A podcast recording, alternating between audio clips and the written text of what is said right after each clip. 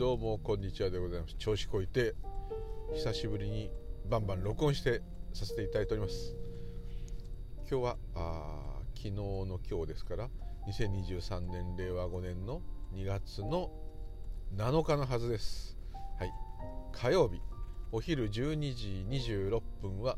世田谷区はあここはどこなんだ。大倉1丁目。まもなく環状8号線に左折で入り込む直前信号青自転車確認左巻き込み確認 N ボックス確認左折します左折します曲がりました左手シフトノブ右手ハンドル首がちょっとなんか痛いな、うん、はいビパッサナーですいませんはいというところで、えー、今日は練馬区富士みたいに向かってまいります多分すぐ着いちゃうかもしれません焼き鳥屋さんで買ったらなんかくじが引くことができて引いたらサイコロサイコロ2個ですよ。サイコロ2個振って出た数の合計分焼き鳥をタダでくれるという券を持っているので強気です。なんだけよか。あでも3月末まで大丈夫だからまだ急がなくていいか、はい、なんかそんな鳥さんには申し訳ないんですけどそんなのを前回当ててですね。そういうしょうもないことでしょうもなくもないんだけどちっちゃいことで喜んでおります。というところで、えー、生きとし生けるもの生きとし生けないもの。前の廃品回収の車が積んでる自転車もみんな幸せでありますようにというところでムー流々でございます。はい。えちょっと続けてね喋らないと忘れるかなっていうとこもあって。昨日はあのお稲荷さんのお話、まあ、再録っていうことでさせていただいてここからどうしようかなと思って自分がこう本格的に仏教にはまるご縁の三重の行者さんの話をすべきかそれとも、えー、他のもののけか龍かうん不思議な体験か。ただ不思議な体験は今度あの LN さんのライブか何かでみんなで不思議な話を持ち寄って話そうっていうから怖い話とか、ね、ちょっと変わった話とかそれちょっと一部取っといて、えー、あんまり言うとねネタがなくなってしまいますが、えー、そうですね。三重の行者さんの話もですね結構あの、まあ、だいぶもう前1年以上前だと思うんですけど話した時2年ぐらい前かなもう。は結構あのご意見とか反響が少しあのいただいたもんですからね。まあ、確かにああいう経験っていうのはあんまりないと思うんですけど、まあ、あのもうだいぶ前です私が大学3年生2年生の終わりぐらいですかね。の時にはるか昔ですね。今の年齢の半分以下の時ですね。にですねあのなんか扁桃炎っていうか慢性扁桃炎みたいになって安藤中軽い中耳炎みたいな。それがもうこう微妙にこう痛かったり微妙に熱が出たり要するに寝込むほどじゃないんだけども学校もまあなんとか行けるんだけどそういう時バイクで行っちゃった人が余計行けなかったんですけどあのなんかこう例えば帰りにみんなでわーっと遊ぼうと思っても今やっぱりだるいですからね。やっぱちょっと帰るわとか。大丈夫みたいな。どっちかというとこう1年間ぐらいあの人ちょっとこう病気がちっていうかねそういうちょっとなんか持病があって弱いんだみたいな、えー、感じだったんですね。でえー、でなかなかその慢性的ななんでずっと長期抗生物質を飲むとかですね。あとまあ何かに行ったらいいのかちょっとよくわかんない感じでしたけどこうなかなか良くならなくって。それほどひどくないという診断なんですね。だからあんますごい積極的治療もないしなんかどっか切ったりとかそういうことも特にできないし。扁桃腺がちょっと肥大気味だったからそれを切った方がいいのか切らない方がいいのかって話もあったけどまあその時の医者の見解では、うん、それがだけじゃないっていうかまあ、なんかその菌が入っちゃってそれがこう慢性化しちゃってんでしょうねみたいな。で抗生物質ずっと飲んでるとお腹も壊しちゃうしそれでもすごい太ってましたけどね。はい。なんとにかくまあ良くないわけですよ。せっかくの学生なのにと。いうことでいじけててでたまにそれがね悪化すると熱が出ちゃって7度5分とか出ちゃってまああんまりこう普通に生活してるには辛いから絶えず横になってるみたいな感じになっちゃって。すごい自分的にはまあ比較的感染症になりやすいけどもあの嫌だなと。なかなか治んないの嫌だな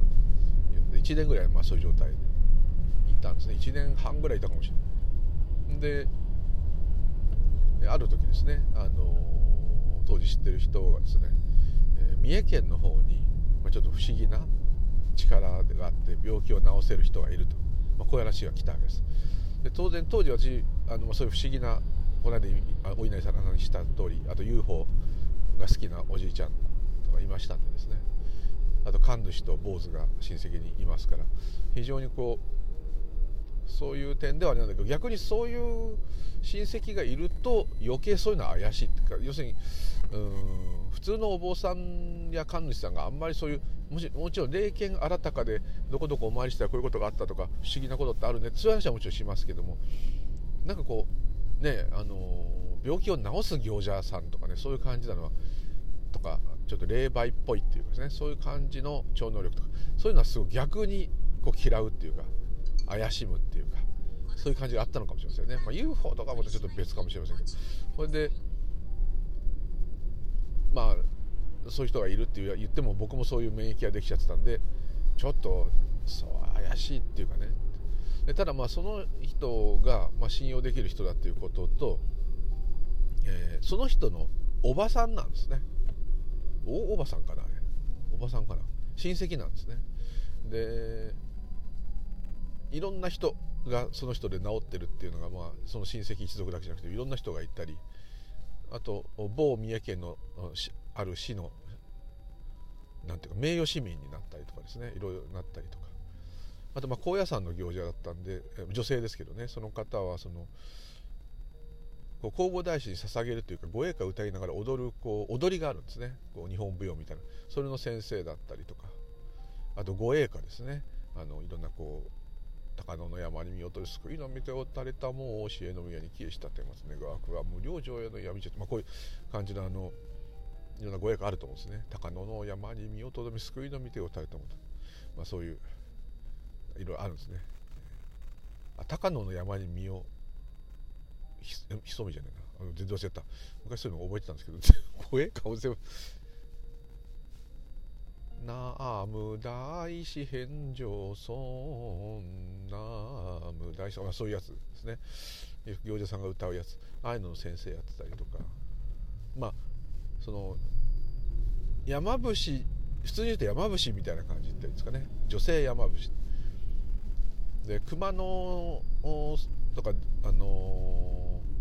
吉野熊野のねああいう行場でも有名で、まあそこに4人金星の場所までちょっとあれですけどでも特に熊野ではですねもうその熊野一の山伏というか行者と言われている方がいらっしゃったらしいです。その方がそのまあ私おばちゃんっていうんでそのおばちゃんに会った時にもうそれ来るってのは超能力で分かるみたいです来た時にもうひれ伏したっていうぐらいすごい人でただ本人はですねごく一般の普通のお家に生まれた女性で普通に学校行って、えー、いたんですね。で小学生高学年ぐらいっていうかなの時におじ自分のおじさんが腰痛になっちゃったと。ぎっくり腰かなんかなっちゃったと。ほんで「おじさん大丈夫?」っつってこうその頃まだそのおばちゃん子供でしたけどこうさすってあげたわけですね。そしたらスッと治ったんで、まあ、こんな珍しいこともあるもんだ。ただこれが始まりだったんよっていうふうにそのおばちゃん言ってましたね。あそこから地獄が始まったって。全然すごい力があるのに本人にとっては地獄なわけです。まさかね私がこんな風になるなんて。もうすごく普通の人間なのにって。なってでだんだんそういうことが続くうちにこの人なんかこの子は病気を治せるぞっていうまあこうなってくるわけですね。近所で評判になってくる。いろんな病気の人が来る。なってきて。でそれだけで済むならまあまあまあそれでねおばちゃんも言った金でもいっぱい取ってりゃボロ儲けできたのにと。まああの医療行為ってしてないんで別にあのお医者さん金取ったって怒られんしとかまあいろいろあったんですけど、まあ、そういうこともせずにですねお金も取らずに、まあ、まあ少しは置いてたらもらったかもしれないけど、まあ、まあ直してったと。それだけで済むならよかった。それだから宗教もへったくれも何にもないわけですよ。ただそういう能力のある子供なわけです。ところがある時頭にお経が響いてくると。もう頭の中がもうお経なんてそのこと知らないけど最初は般若心経やったと。もう死ぬほど響いてきてでそれが響き出すと近くにあるあれはねまたお稲荷さん。どうか丘の上にあるお稲荷さんに行かないといけないとでそこに行ってその般若心経を上げなきゃいけない。で最初はそれそれでも大変ですよ。子供なのにそんなことするわけです。だからもう近所の人も気持ち悪いっていうかなんか取りつかれたんじゃないかっつってどっかの先生のとこ連れてって悪魔払いだとかやられたりしたんだけど全然そう先生の方がもうなんかびっくりビビっちゃうっていうかこれはダメだっていうぐらいすごい悪魔ではないと紙がついてるってこうまあなったんで。まあ、掘ってたんですねそれでも子供なのにそれは中学生高校生ってなりますよねその間もずっとそういう修行を本人は全くしたくないわけですでもせざるを得ないもう体が勝手に動いてっていうかですね乗りつか乗りなんか取りつかれたようになって。で、まあ、三重県の隣にあの近くの駅に阪急のあの赤目48滝って有名な名所、まあ、行場ですね。あそこ行ってもう焚き浴びしたりこんな中学生が焚き浴びする？って言うから、まあ、その時私まだ若かったんで兄ちゃんって言われて兄ちゃんこんなさ中学生の女子がさ焚き浴びするってこんなのおかしいでと。危ないでなあの変な怪しい行者がいっぱい来とるしとか、まあ、そういう感じだったんですね。ででそのうちだんだんこう頭の中にまだまだね高野山には、ね、結びつかない。熊野大権現とか蔵王大権現こう吉野が出てくるわけです。吉野と熊野が出てくる。でそこの熊野大権現熊野大権現ってすんごいこう来たんで熊野熊野ってどこよってそのぐらい知らないわけですよ。興味ないですから。ああ隣か。まあそんな三重県からも遠くないなと。有名な神社なんやと。熊野三山があるのかと那智の滝？はあ観光名所なんやと。でそこのなんか滝の近くにいる山伏の軍団のところに行けっていうような命令が来て。もうそれはもう多分高校生ぐらいになってたと思うんですけどね。でそこに行ったんですね。そしたらそこにすっごい偉そうな行者がおったんよとかなんかでそいつが、あの男の人ですけどおばちゃんに向かってこう「ついに来たか」みたいななんかこう嬉しそうになんかもう身構えてこうね声よく来たなやっと来たなみたいな。こっちなんか何も知らんからアホがこの親父と思ってたんだけどお前ならできるはずやって言われて本当にここからね日本昔話みたいな話なんですよ。あのその滝の裏側がよくホラー穴になってそこによくあのいろんなものを隠すんですよね。忍者とかもそうだし仏典とか昔のああいう仏像とか本尊とか滝のザーって流れてる後ろに実は穴があってですね。そこの奥にこうお堂があったりすることあるんですけど、まあ、そういう行場多いんですけどね、まあ、そこになんか不思議な巻物だかなんだか普通腐っちゃうと思うんですけどね湿気でね。よくわかんないです、まあ、気持ち悪かったって言ってましたけどそういうものがあるからそれを取ってこいと。んなのあんたたちが行きゃいいじゃないかって言ったら俺たちじゃ行けないんだと。行ったら死んでしまうと。そんなすごい滝じゃないらしいんですよ。だけど行ったらダメなんだと。でお前じゃなきゃいけないんだと。言われて。で前世でお前がそこにそこに置いたんだと。まあそんな感じのこと言われたと。なんじゃそりゃと思ったんだけどまあなんか育児なしの男どもと思って頑張って登ってなんとか入ってなんか不思議なものをなんか取ってきたらしいんですよ。で何が書いてあるかもおばさん自身は全く分かんなくてなんじゃこりゃっていうような汚いものを見せたらなんかその行司さんたちはそれを見てそういうことかみたいななんか納得して勝手に納得してですねあのようやったみたいになってで定期的に修行に来いってなって絶対嫌なんで熊野まで行くのも面倒くさいしすんごい嫌なんで嫌だったんですけどなんかお休みとかそういう時はもうなんかまあ行くことになっちゃうというかまあ行くんですね。親もしぶしぶ行かせちゃうと。でまあでその子はまあまあ有名に多分なっちゃってたんで、まあ、周りの人もまあ認めてるっていうかそういうすごい行者だと。で僧侶をねあの尼さんになるなればいいのにって言ったらいやなんかそそれはダメなんダメなんよと。要するに宗教を職業にしてはいけないっていうこう差がなんよっていうか業なんよっていうか。あそうなんだ。でまあすごい修行いっぱいしてて。そこからついに本性っていうかね本体が出てきよったって本人は言ったけど最初そういう権現様やお稲荷さんから蔵王権現熊野権現や神様やって。そこから今度はお不動産になったんやって。でしばらくお不動お不動産やったんやけどそこからついに出たで。もう有名な弘法大師空海さん。空海さんが出とったんでまあこれはあくまであれでしょ。もうあのいつもの話とは全く違うこういう物語のストーリーの話ですけど。あの空海さんやったんかと。空海さんがここまで私を導いたん。導いたって普通いいことなんですけどおばさん的にはひどい目に遭わせたんやなと。このでもどっかねこう大将っていうか自分の親父さんっていうかそんなような感じがしたんで、えー、憎憎むとかそういうことはないんだけどもただもうすごい自分は辛かったと。子供の時からこんな変な能力があるせいでいろんなことしなきゃいけないし修行もしなきゃいけないし学校も行かなきゃいけないしもうすごい大変だったよお大師さんと。だまあなんか聞いた話によるとその前世だか先祖って言ってましたけどあのが以前そういう能力がある者がいてでそれはです他の親戚の人も知ってましたね。なんか昔そういうすごい能力のある人がこの人の血筋にいていろんな人の病気を治してなんかその時いた大名に褒められたとかね。なんかそんな不思議な能力がある人だったでもちろんね人のがこの人がどうなるとかそういうのも分かるんですよ。そういうのも分かるんですけど基本的にはねやっぱり、こう病気を治すってことが一番。であんまり人の未来が分かったとしてもですね。で未来って多少変わることもあるんだけどもそれをこう当てたとしたところで当てるべき人には言ってもいい。明日気をつけろよとかそういうんだったらいいかもしれないけどそうでないんであれば余計なことはもう言わなくたってだってそうなっちゃうんだから。知らん方がええでしょって。でも知らん方がええでしょって私なんかあの家にしょっちゅう泊まりに行ってたんであれ長い時1週間ぐらい泊まってましたけどあの兄ちゃんも知らん方がええでしょって言われると知りたくなりますよね。だけどまああんまり教えてくれなかったですけどなんでこんな風になったんだろうっていうことに関しては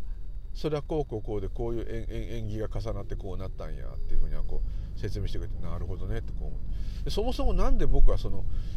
友達の親戚だっていうだけの理由だけどここまでおばちゃんのとこに深くはまることになったんだろうかって。病気を縁としてやなっつってここに来てやなって。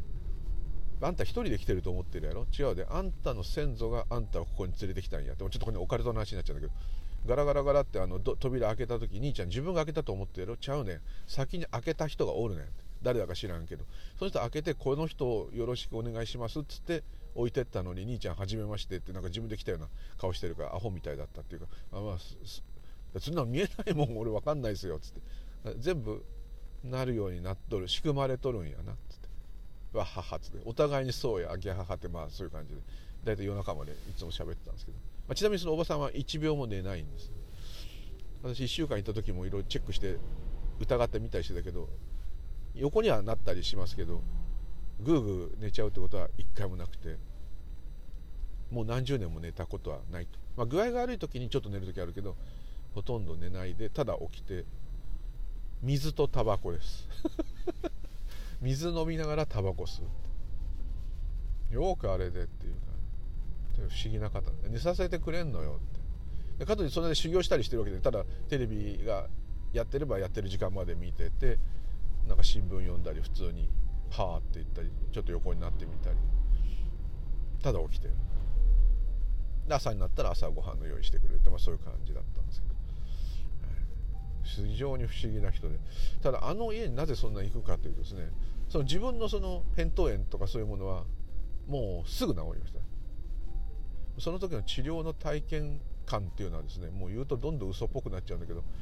ありえないようなことです。だからもう科学とかそういう物理とかそういうものが全部めちゃくちゃになっちゃうようなことです。ありえないようなことです。そしてこう触られてる時は痛いんですよ。もう医者行った方がいいんじゃないのっていうぐらい痛いんです。うわーってなるけど男のくせになんや情けないとか言われながらやるんですけど指でさするだけなんですけどでそこのお孫さんもいるんですけどお孫さんがあのそのおばちゃんの手はね蛇なんやと。でその蛇が指1本ずつの蛇になっててその5本、まあ、両手だったら10本。この10匹の蛇がその人の悪いところとかに食らいついて毒を吸うと。毒じゃない場合でもか何でもいいんです怪我でもいいんですけど毒を吸うんだと。で腫瘍とかだとそれをがんの人とかそれを吸ってで代わりにおばちゃんが病気になる。もう身代わり不動尊みたいな感じです。だからこうこの間もなんかまあ、この間とももうもうそおばちゃん亡くなっちゃって残念ながらもし今聞いてる方がいてあれでしたらあ私も見てもらいたいって多分いっぱいいてそういう人にいろんな問い合わせいただいたんですけど一つはですねご縁がある人しか治せないっていうのはまずいたし今お亡くなりになっちゃったんであれですけどいらっしゃる時でもいろんな人から相談を受けたけども一応私がまず電話するんです。でこういう人がいるけども、えー、見ていただけますかって聞くとあかん。その人は見れん。理由は言わない時もあるし言う時もあります。かと思えばそんな重症じゃなかったりあれだったとしてもお前の友達のほら何さんなあのなんか興味あるって言ってたやろあの子だったら連れてきてもええでとかね、え、それありましたね。その人はずっと肩が脱臼しがちなんですね。癖がついちゃって。ですぐ脱臼しちゃうんでスポーツがもうできない、まあ、そういう子だったんですけどでそれはもうどんな医者行っても治んないもう人工関節にするかなんかそんな分かんないですけどなんかしないと治んないでもあれは2日1泊して1泊2日で治って本人がもう帰りの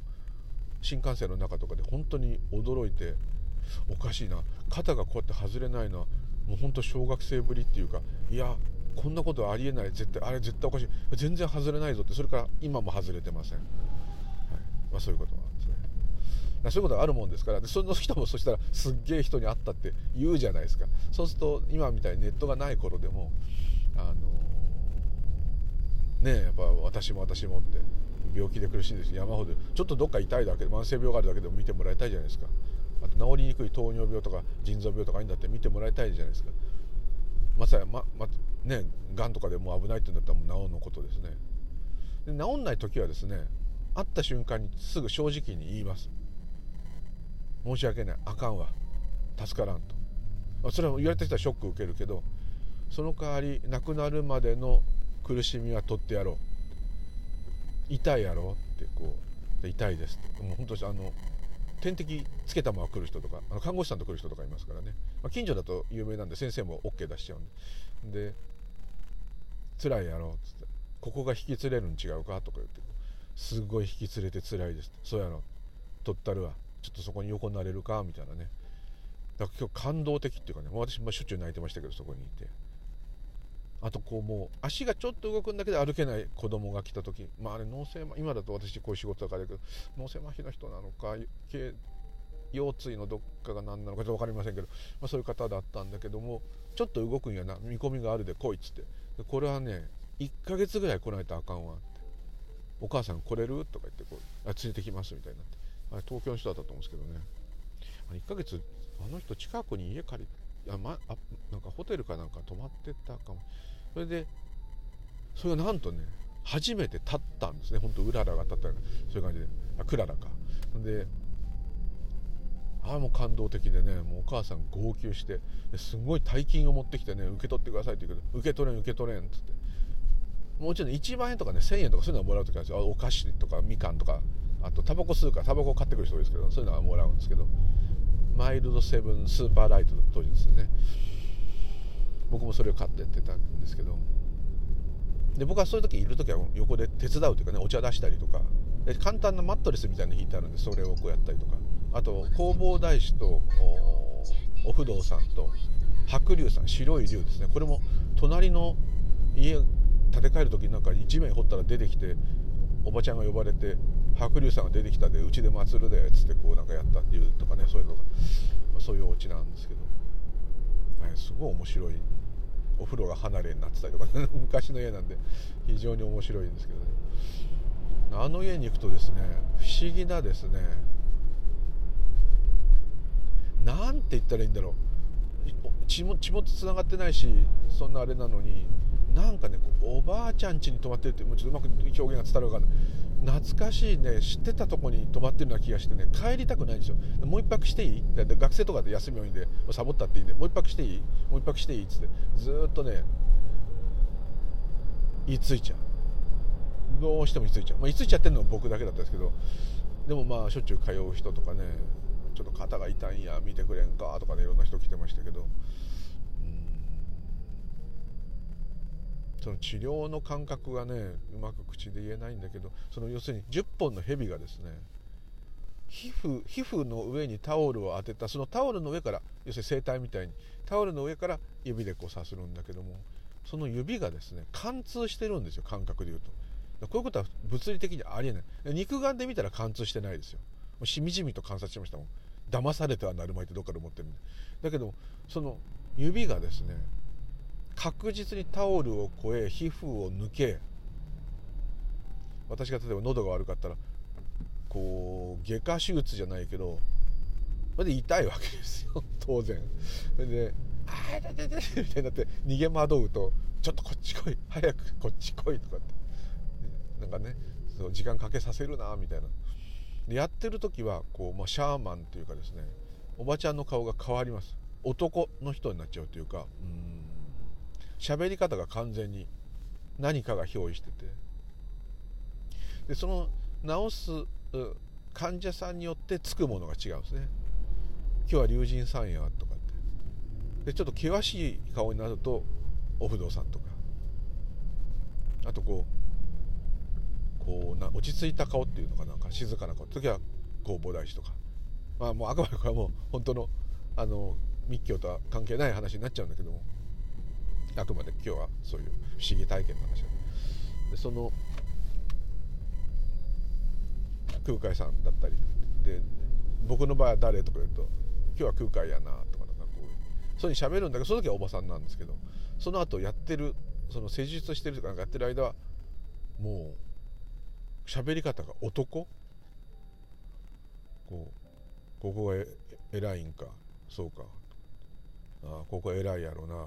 こうこういう「うん」っつって「うん」って誰かと喋ってるんですよ。なるほど。うんうん。分かった。こういう感じ。で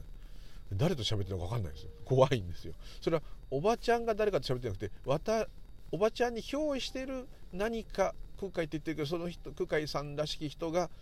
えー、他の私にいる何かと喋って 勝手に行われてる。うんうん。うんそっか。うん分かったみたいななんかこうやってるんですね。まあ、でも痛いもんですからもうでもヒーヒー言いながらのたうちまいながら我慢すると。全身をまずね一回ねセンセンサーっていうかコピーするみたいに全体にスキャニングかするみたいに見ますね。原因がねその痛いとこだけじゃない時があるとか言って。でそれやった後ですね体がめちゃめちゃだるくなっちゃう。あのー、まあおばちゃんもね自分でやっててなんで治るかわからないんですよ。実は。やってるのはもうおばちゃんじゃないからです。おばちゃんは分かんなくってなんで治るのか分からんと。そんなのこっちが聞きたいよっていうね。そういう感じ。ただまあそのさっき言った通り病気を身代わりになるんですっごい具合悪い人やるとおばちゃんが具合悪くなっちゃうんですよ。あんまりひどいとあかん今日はもう治療できんっつってですね、えー、行者の格好をしてですねどっか出てって行場に行ってね滝浴びしたり何でもどっかそういう場所で瞑想したりですね信号を唱えたりして自分を清めないとその病気に負けてしまうと。どうどういうことかというと例えば、私がですね前も言いましたけどあのその具合が悪くなって、まあ、結局初めて見に行った時はなんかもう食事もあんまり食べたくなかったんであのビタミン剤とかねああいう栄養ドリンクとかああいうの飲みまくって三重まで行ったわけですよ。具合悪いから三重まで行くだけでも結構ねヒーヒーって言って新幹線を寝てる感じで行ったもんだからビタミン剤いっぱい取ると、まあ、ちょっと汚いしおしっこが黄色くなっちゃうじゃないですか。で場合によって汗かくとこうビタミンの匂いっていうのかな。あのおしっこの匂いもそうなっちゃうけどあるじゃないですか。あの薬の匂いっていうかビタミン剤の匂い。まあ、あいうのがムンムンとするぐらいすんごいもうアリナミンとか飲みまくったんですそしたらおばちゃんがその私のお腹とか膀胱とか腸の辺をグーってその蛇が蛇の手でやってる時に、まあ、お腹がギューってお腹の中に手が入って腸を全部こうぬるぬるぬるぬるって触ってくぐらいもう嘘じゃなくてですねもうこれは嘘言ってもしょうがないそういうぐらい手が中に入っちゃってるんですよ俺が入っちゃってる入っちゃってるとか言うと、うん、入っちゃってるなってそう言ってくれるんですけどでこうニュニュニュって静かにしてろとかみたいなね。でこうやって。痛いっていうか驚くっていうかドキッとしますもんねそんなことされたら。貫通してる貫通してるみたいなそれでやってる時になんかおばちゃんがゲップするわけですよ。うっぷうっぷとか言って。うっぷうっぷって言ったらうわすごいビタミン臭とか言って。どんだけ飲んだんやあんたって言うから。はあでうっぷうっぷうっぷってなっておばちゃんのそのちょっとあれですけどゲップした息がビタミン臭い。それでなんか途中で立ち上がってトイレ行ってくるっつって言って帰ってた。おしっこ真っ黄色やったと。そんなに飲んだら胃がすきっ腹にそんなにビタミン剤飲んだら荒れてしまうで」っつって。逆効果や。もう飲んだらあかんとか言って「はい」とか言ってえなんで僕のビタミン剤がおばちゃんに吸い取ったからよ。って悪いもんは吸い取るから。とかこんなことありえます？これはどうなるんですか？物理とか科学とか医学とか。いろんなことは。どうなっちゃうんですか？めちゃくちゃじゃないですか、ね、それをいくら言ってもそのおばさん自体は分からんって何言われても分からんのよ。いろんな人聞くんだけどどうしてかなんて分かるかって。大体どうしてこんな風になって生まれてきたかも分からないのにみんな分かったような風してるけど誰も何も本当は何一つ分からんのやっていう悟りの言葉を今思えば言ってましたね。兄ちゃんだってなんでここにおるんや？分かるか？って言うから。いやだって具合が悪いから紹介されてそれはそんなの言い訳よとなんで今ここに存在してるか分かるか？って言うか分かるわけないじゃないですか。それが分かんないで何が分かるんだっていうから。その通りです。一番最初に知らなきゃいけないのはなんでこうなったかじゃないの今こうなってこうなってることが困ってるっていうのはそのもうすでにあるっていうのが前提なんだからこのあるっていうところがもう分からないのに。まあ人間はそれで偉そうに天狗になるんやとよく覚えとけっていうから分かりました。まあ、そういう感じですね。でまあまあまあそういろいろこうやってもらってですね。こういうことがこの世にあるんだって。私の常識が書き換えられるわけです。こういうわけのわかんないことがあるんだ同じく治療を受けた友人が4人いるんですけどもあとまあ友人じゃない人で知り合いの誰かに頼まれて頼んでいったとかそういう人もいるんですけどあと断られた人の方がむしろ多い。80%は断られたですね。私みたいな奇人変人にあって超能力を見たいんでしょ。そんな人は絶対来てもらったら困ると。私のことを化け物だと思ってんのかと怒られた人もいたし見てくれないです。よでよく聞いたらそうだと。不思議な現象を体験したかったんだと。だ本当に病気で困っていればその脱臼しちゃう友達みたいにそんな興味がなくてもあのおばちゃんの方からですねその兄ちゃん連れてきなと。あと山登りが好きで山登りしてる時にちょっと一別体験した友達がいて登山家なんですけど山岳会の人なんですけどその人も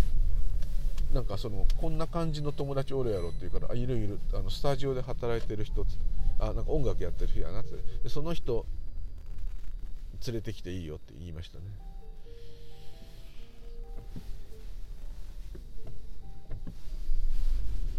やっぱその人まあ分かってるし山伏でみたいなかいや登山家なんだけど半分山伏みたいなですね。もうそういうことばっかし山登るっていうよりもその山の自然の話ばっかしする友達でしたから多分なんかこう気持ちが通じるっていうか、えー、それあったんでしょうね。そういう人もいったしそういう人たちはいまだにもう会うとその話になっちゃってああいうことがあるとさつってもう何でもありだよなこの世はって思う。その割に意外と奇跡的なことっていうのはあんまなくってさ歯がゆいよなと。あんだけのことが起きることがあるんだから、えー、ものすごいことがもっと起きてもいいんだけど案外日常っていうのは大体まあこんな、まあ、ありえないコロナになったりとか戦争になったりとかあるけど、まあ、まだそれは少し想定できるっていうか何、えー、て言うんですかね考えられるあれなんだけども。ああいうもう全く理解を超えたようなことっていうのがあるっていうのがでも体験できたのは本当に良かったってまあこうやっぱ言うんですよね。なんかこうロマンじゃないんですけどこうねこんなちっぽけなんじゃないんだすげえんだと。この世界はすげえんだっていうのはなんかこう救われるっていうかどっか大丈夫っていうかね、えー、そういうなんか糧になってるっていうふうにねみんな言いますね。その体験した人たちは。自分なんかもうすんごい大きくっていまだにそのおばちゃんとこでもらったお札っていうのはもう大事にですね。仏壇で毎日拝む、まあ、おばちゃんを拝んでるつもりなんですけどね、うん、最後に本当はね亡くなる時に会いたいって言ってるよってその親戚の友達が言ってくれたんだけど仕事で行けなくてね本当に悲しかったですね。俺に最後になんかね言いたいことがあるって言ったんですよ。でまだああいう自分がいろんな体験とかするもっと前でしたけどもそのきっかけでもうすっかりねもう真言にはまってですねそこからもう四谷にあるお寺に通いまくるようになるわけですけどもうその親戚もねそういうの人たちがいるんだけどでおばちゃんとはもう前世から っておばちゃんが言うんじゃん関係があって前世で私のせいであなたに非常にひどい迷惑をかけたからそのそれのお返しのために、えー、こうやって病気を治しとるんよっていう話をしてくれたりとかですね、まあ、そこも詳しく話すと長くなっちゃうんですけど。まあ、うん、あなたたち一族首が痛いっていう人が多いのはこの私たちのせいもあるんだっていうことをね、まあ、言ってましたね、まあ、ちょっと戦国時代の時、まあ、確かうちは戦国時代はもう猛烈なことになっちゃった一族なんで、まあ、四国でしたからね。長宗我部さんのとこのあれだったんで。まあまあひどいこともしたしひどいこともされたという。まあまあでもみんな広く言えばそうなっちゃう人多いと思うんですけど。武家ばっかしだったんでまあそうね。そのご縁でまあそういう方と会ってなったという。まああくまで全部ストーリーしかないんですけどそういうことだったんですけど。なんかねちょっとこうそういうのもなんかねこう後で全部ね本当だったっていうのが分かるんですよね。そういう話したおばちゃんに会ったっていうことを京都の実家帰った時とかに祖父祖父母に話すと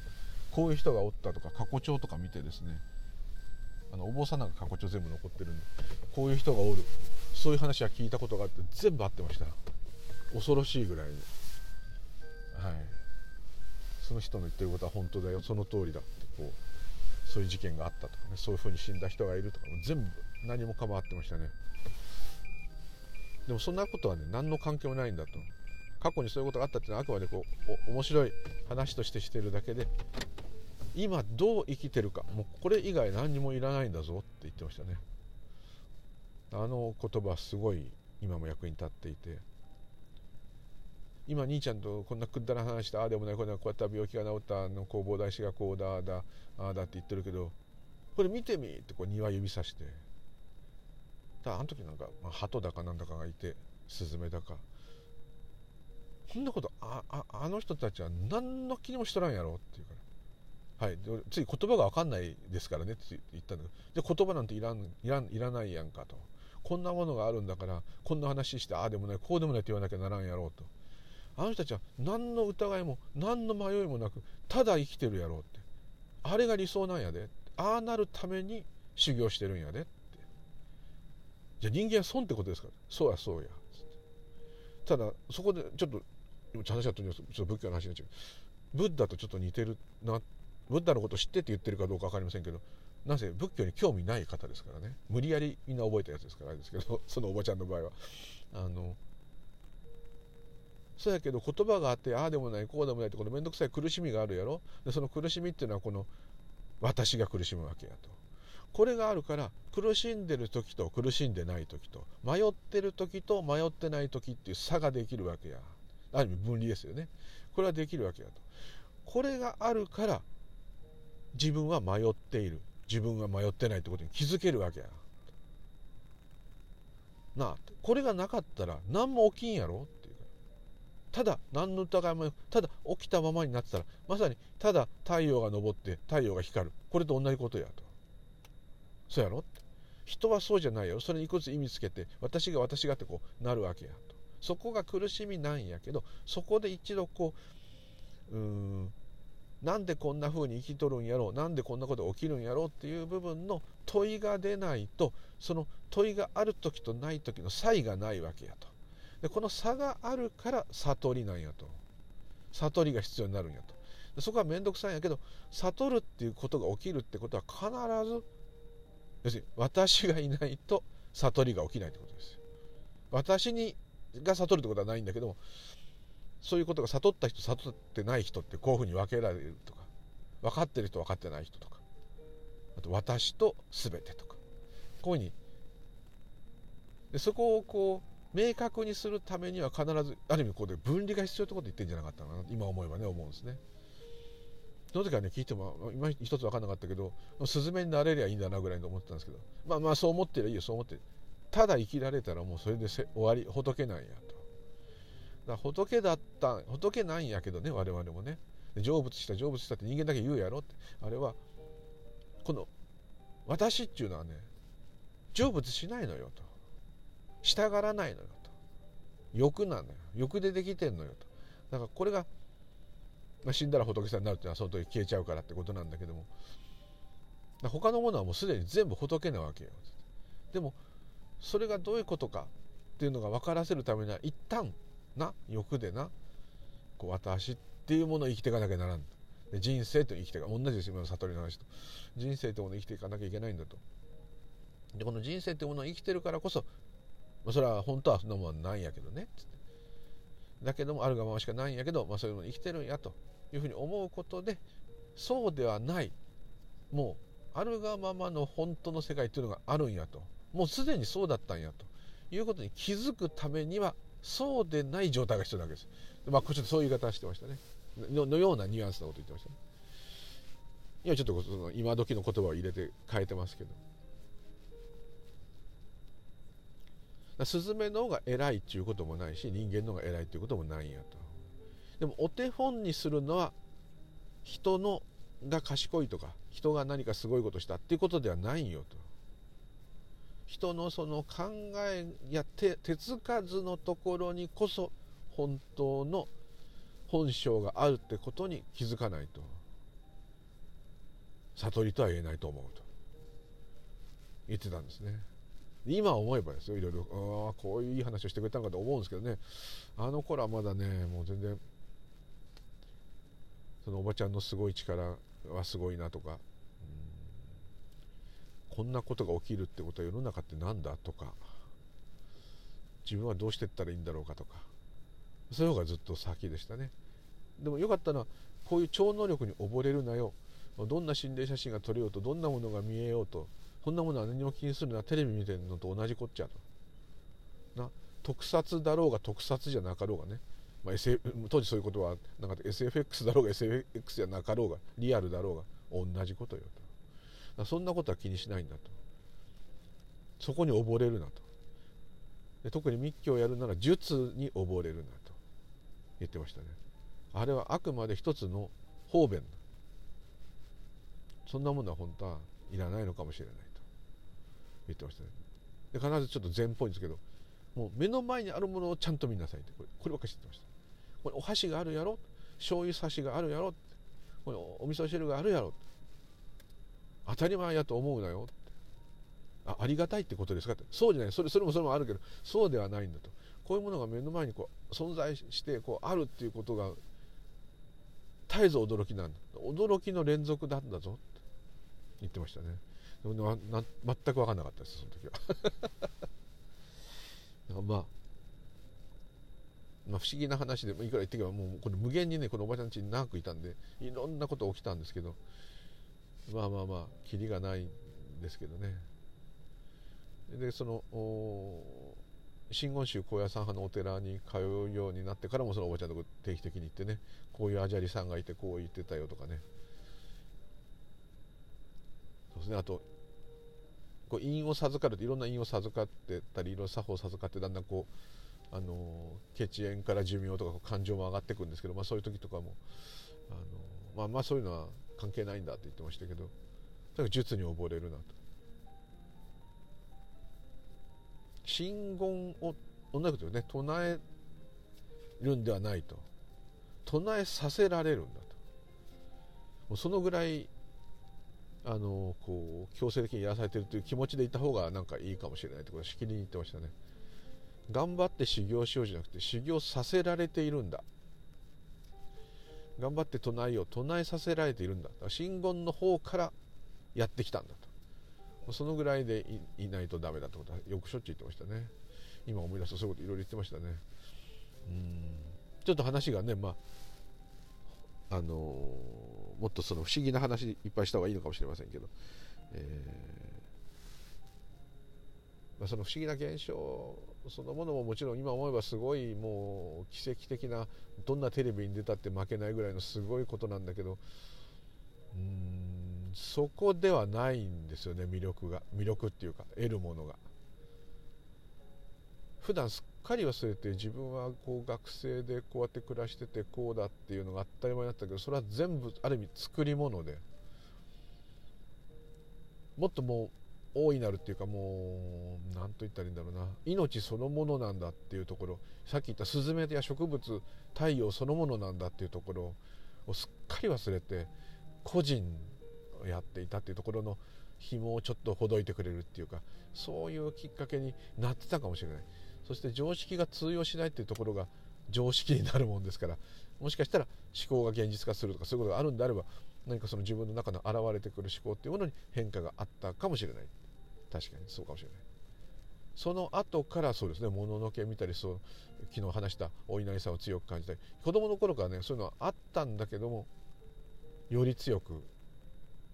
なったんです。だからそれが常識